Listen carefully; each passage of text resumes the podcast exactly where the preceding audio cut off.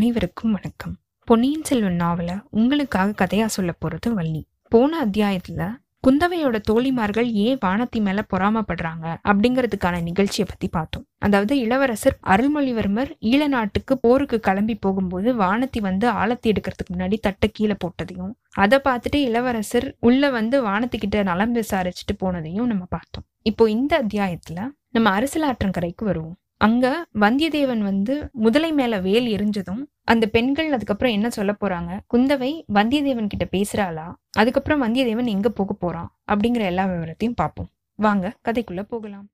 கல்கியின் பொன்னியின் செல்வன் முதல் பாகம் புதுவெள்ளம். அத்தியாயம் பதினேழு குதிரை பாய்ந்தது. யாரோடையுமே ஒப்பிட முடியாத தன்னோட தம்பியான அருள்மொழிவர்மனுக்கு தகுந்த மணப்பெண் வந்து வானதி தான் அப்படின்னு குந்தவை முடிவு பண்ணிட்டான் ஆனாலும் வானத்துக்கிட்ட ஒரு குறை இருக்கு. அவளோட பயந்த சுபாவம் தான் அது. ஒரு வீராதி வீரனை கல்யாணம் பண்ணிக்க போறவ உலகத்தையே ஒரு குடை நிழல்ல ஆள போற ஒரு பையனை பெத்தெடுக்க போறவ ஒரு பயந்தாங்குழியா இருக்கலாமா? அவளுடைய இந்த பயந்த சுபாவத்தை நம்ம மாத்தியே தீரணும். அவளை ஒரு வீர மங்கையா மாத்தணும் அப்படின்னு குந்தவை ஆசைப்பட்டான் அதுக்காக தான் இந்த பொம்மை முதலைய அவ ஏற்பாடு செஞ்சது. ஆனா அந்த சோதனையில கொடும்பாலூர் இளவரசி வெற்றி பெற்றுட்டா. குழந்தை ஜோசியர் வீட்டுல இருந்து குந்தவை தேவியும் வானத்தையும் திரும்பி வந்ததுக்கு அப்புறமா படகுல ஏறிட்டாங்க. படகு கொஞ்ச தூரம் முன்னாடி போயிருச்சு. அந்த அரிசல் ஆற்றங்கரையோட ரெண்டு பக்கமா நிறைய மரம் அடர்த்தியா வளர்ந்திருந்த இடத்துல ஒரு இடத்துல படகை நிறுத்திட்டு குந்தவையும் அவளோட தோழிமார்களும் வந்து அரிசலாறுல இறங்கி விளையாடுறது அவங்களுக்கு வழக்கம். அதே மாதிரி இன்னைக்கும் அதே இடத்துல நிறுத்திட்டு இவங்க இறங்கி விளையாட ஆரம்பிச்சிருக்காங்க. அப்போ ஒரு பொண்ணு வந்து ஐயோ முதல்ல அப்படின்னு கத்திருக்கா. அவங்க எந்த இடத்துல படகு நிறுத்தினாங்களோ அதுக்கு நேர் எதிரில் இருந்த ஒரு மரத்துக்கடியில தான் வந்து முதலையே இவங்க ஆல்ரெடி கட்டி வச்சிருக்காங்க. அதை இப்போ இந்த பொண்ணு பார்த்துட்டு ஐயோ முதல்ல முதல்ல பயமா இருக்கே காப்பாத்துங்க அப்படின்னு கத்திருக்கா. இவ கத்துனதுனால சுத்தி இருந்த எல்லாருமே வந்து அதே மாதிரி கத்தி பயந்த மாதிரி நடிச்சிருக்காங்க. ஆனா எப்பவுமே பயப்படுற வானத்தி அன்னைக்கு பயப்படவே இல்லை. வாயை திறந்துட்டு பயங்கரமா இருக்கிற அந்த முதலைய ரொம்ப பக்கத்துல பார்த்துமே வந்து அவன் பயப்படல. மத்தவங்க எல்லாரும் குந்தவை தேவி சொன்ன மாதிரி பயந்த மாதிரி நடிச்சும் போது கூட வானத்தி பயப்படல. அக்கா முதலைக்கு தண்ணீர்ல இருக்கும் போதுதான் பலம் எல்லாம். கரையில இருக்கும்போது அதனால ஒன்னும் செய்ய முடியாது. இவங்களை பயப்படாம இருக்க சொல்லுங்கக்கா அப்படின்னு வானத்தி மத்தவங்களுக்கு தைரியம் சொல்லியிருக்கா. அடி பொல்லாத கள்ளி இது நெஜ முதல்ல கிடையாது பொம்மை முதலன்னு உனக்கு முன்னாடியே தெரியும் போலயே. யாரோ உனக்கு சொல்லியிருக்காங்கன்னு நினைக்கிறேன் அப்படின்னு மற்ற பெண்கள்லாம் சொல்ல நிஜ முதலையா இருந்தாலும் எனக்கு பயம் கிடையாது. பள்ளி கரப்பாம்பூச்சியை பார்த்தாதான் நான் பயப்படுவேன் அப்படின்னு வானதி சொல்லியிருக்கா. இந்த டயத்துல தான் அந்த பெண்களை காப்பாத்துறதுக்கு வந்தியத்தேவன் குதிரையில இருந்து ஒரே குதிய குதிச்சு இறங்கி வேலை வந்து வீசியிருக்கான். அவன் கிட்டக்க வந்ததுக்கு அப்புறமா வந்து அந்த கம்பீரமான தோற்றமுடைய அந்த பெண் வந்து முதலைக்கு முன்னாடி வந்து நின்னதையும் வந்தியத்தேவனை பார்த்து நீங்க ரொம்ப சிரமப்படாதீங்க. நீங்க போங்க அப்படின்னு அவ சொன்னதை கேட்ட வந்தியத்தேவனுக்கு அப்படி உடம்பெல்லாம் புல்லரிச்சிருக்கு. இவன் நம்மளோட பேசலையே குழந்தை ஜோசியர் வீட்டுல அப்படின்னு இவனுக்கு ஏற்பட்ட மனக்குறை வந்து இப்போ தீந்து போச்சு. ஆனா அவ பின்னாடி வாய் திறந்து கிடக்குற அந்த பயங்கர முதலைய பார்த்து ஏதோ வந்தியத்தேவனுக்கு மனசுல ஒரு சங்கடம் இருந்துட்டே இருந்திருக்கு. இத பத்தி இவ சிரமப்பட வேண்டான்னு ஏன் சொல்றா? இவ்வளவு நேரம் இந்த முதலை ஏன் சும்மாவே இருக்கு? இதுக்கு காரணம் என்ன? அப்படின்னு அவன் யோசிச்சிருக்கான். குந்தவை திருப்பி பேச ஆரம்பிக்கிறான் ஐயா குழந்தையில நீங்க வந்து அவசரப்பட்டு ஜோசியர் வீட்டுக்குள்ள வந்ததுக்காக நீங்க வந்து வருத்தம் தெரிவிச்சீங்க. அதுக்கு பதில் சொல்லாமலே நாங்க அங்கிருந்து வந்துட்டோம். இதுல இருந்து சோழ நாட்டு பெண்களுக்கு மரியாதையே தெரியாது அப்படின்னு நீங்க நினைச்சிருக்கலாம். அப்படிலாம் நீங்க நினைச்சுக்காதீங்க.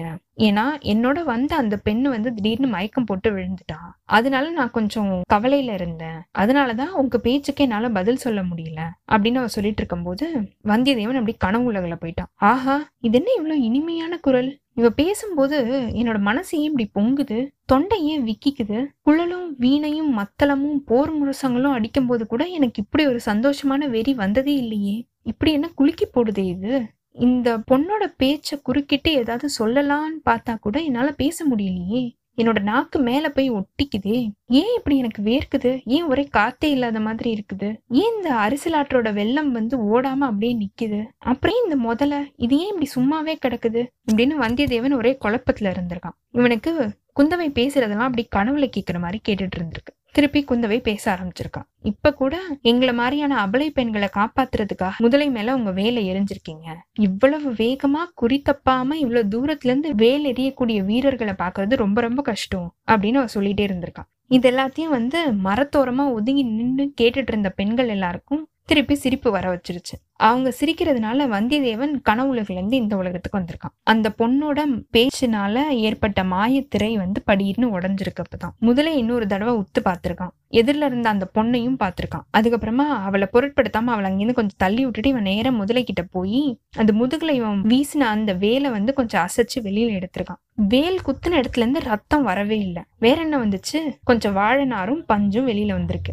திருப்பியும் அந்த பெண்கள் எல்லாரும் சிரிக்க ஆரம்பிச்சிட்டாங்க. இந்த வாட்டி கைத்தட்டி ரொம்ப சத்தமாவே சிரிச்சிருக்காங்க. வல்லவரையனுக்கு அப்படி உள்ளமும் உடலும் அப்படி குறுகி போயிடுச்சு இந்த மாதிரி அவமானத்தை அவன் முன்னாடி சந்திச்சதே கிடையாது. அதுவும் இவ்வளோ பெண்களுக்கு முன்னாடி இப்படி ஒரு பேர் அவமானம். இவங்கெல்லாம் பெண்களா? இல்ல இல்ல. அரக்கிகள் தான் இவங்க பக்கத்துல நிக்கவே கூடாது. இவங்களோட முகத்தை ஏறிட்டு பார்க்கவே கூடாது. சீச்சி என் அருமை வேலாயுதமே உனக்கு இப்படி ஒரு கதி நேர்ந்துச்சே. இப்படிப்பட்ட அவமானம் உனக்கு நேர்ந்துருச்சே. உனக்கு ஏற்பட்ட அவமானத்தை நான் எப்படியாவது நிவர்த்தி செஞ்சே தீரணும். அதை நான் தொடச்சே தீருவேன். அப்படின்னு அவன் மனசுல யோசிச்சுட்டு இப்படி எல்லாமே வந்தியத்தேவன் ஒரு சில வினாடிகள்ல யோசிச்சுட்டான். இங்க என்ன சிரிச்சவங்க மட்டும் ஆண்களா இருந்தாங்க அப்படின்னா இந்நேரம் அந்த இடத்துல ஒரு போர்க்களமே நடந்திருக்கும். சிரிக்க துணிஞ்சவங்க எல்லாமே வந்து ஒரு நிமிஷத்துல அவங்க உயிரை விட்டுருப்பாங்க. அரசியலாற்றங்கரையில போற தண்ணீர்ல இந்நேரம் ரத்தம் கலந்து ஓடிட்டு இருந்திருக்கும். ஆனா இவங்க எல்லாம் பெண்கள். இவங்களை என்ன செய்ய முடியும்? இங்க இருந்து ஓடி போறது மட்டும்தான் ஒரே வழி அப்படின்னு அவன் யோசிச்சிருக்கான். தன்னோட மனசை ஒரு நிமிஷத்துல நிலைக்குலைய செஞ்ச அந்த பொண்ணோட முகத்தை கூட பார்க்காம வந்தியத்தேவன் அங்கேருந்து ஒரே ஓட்டமா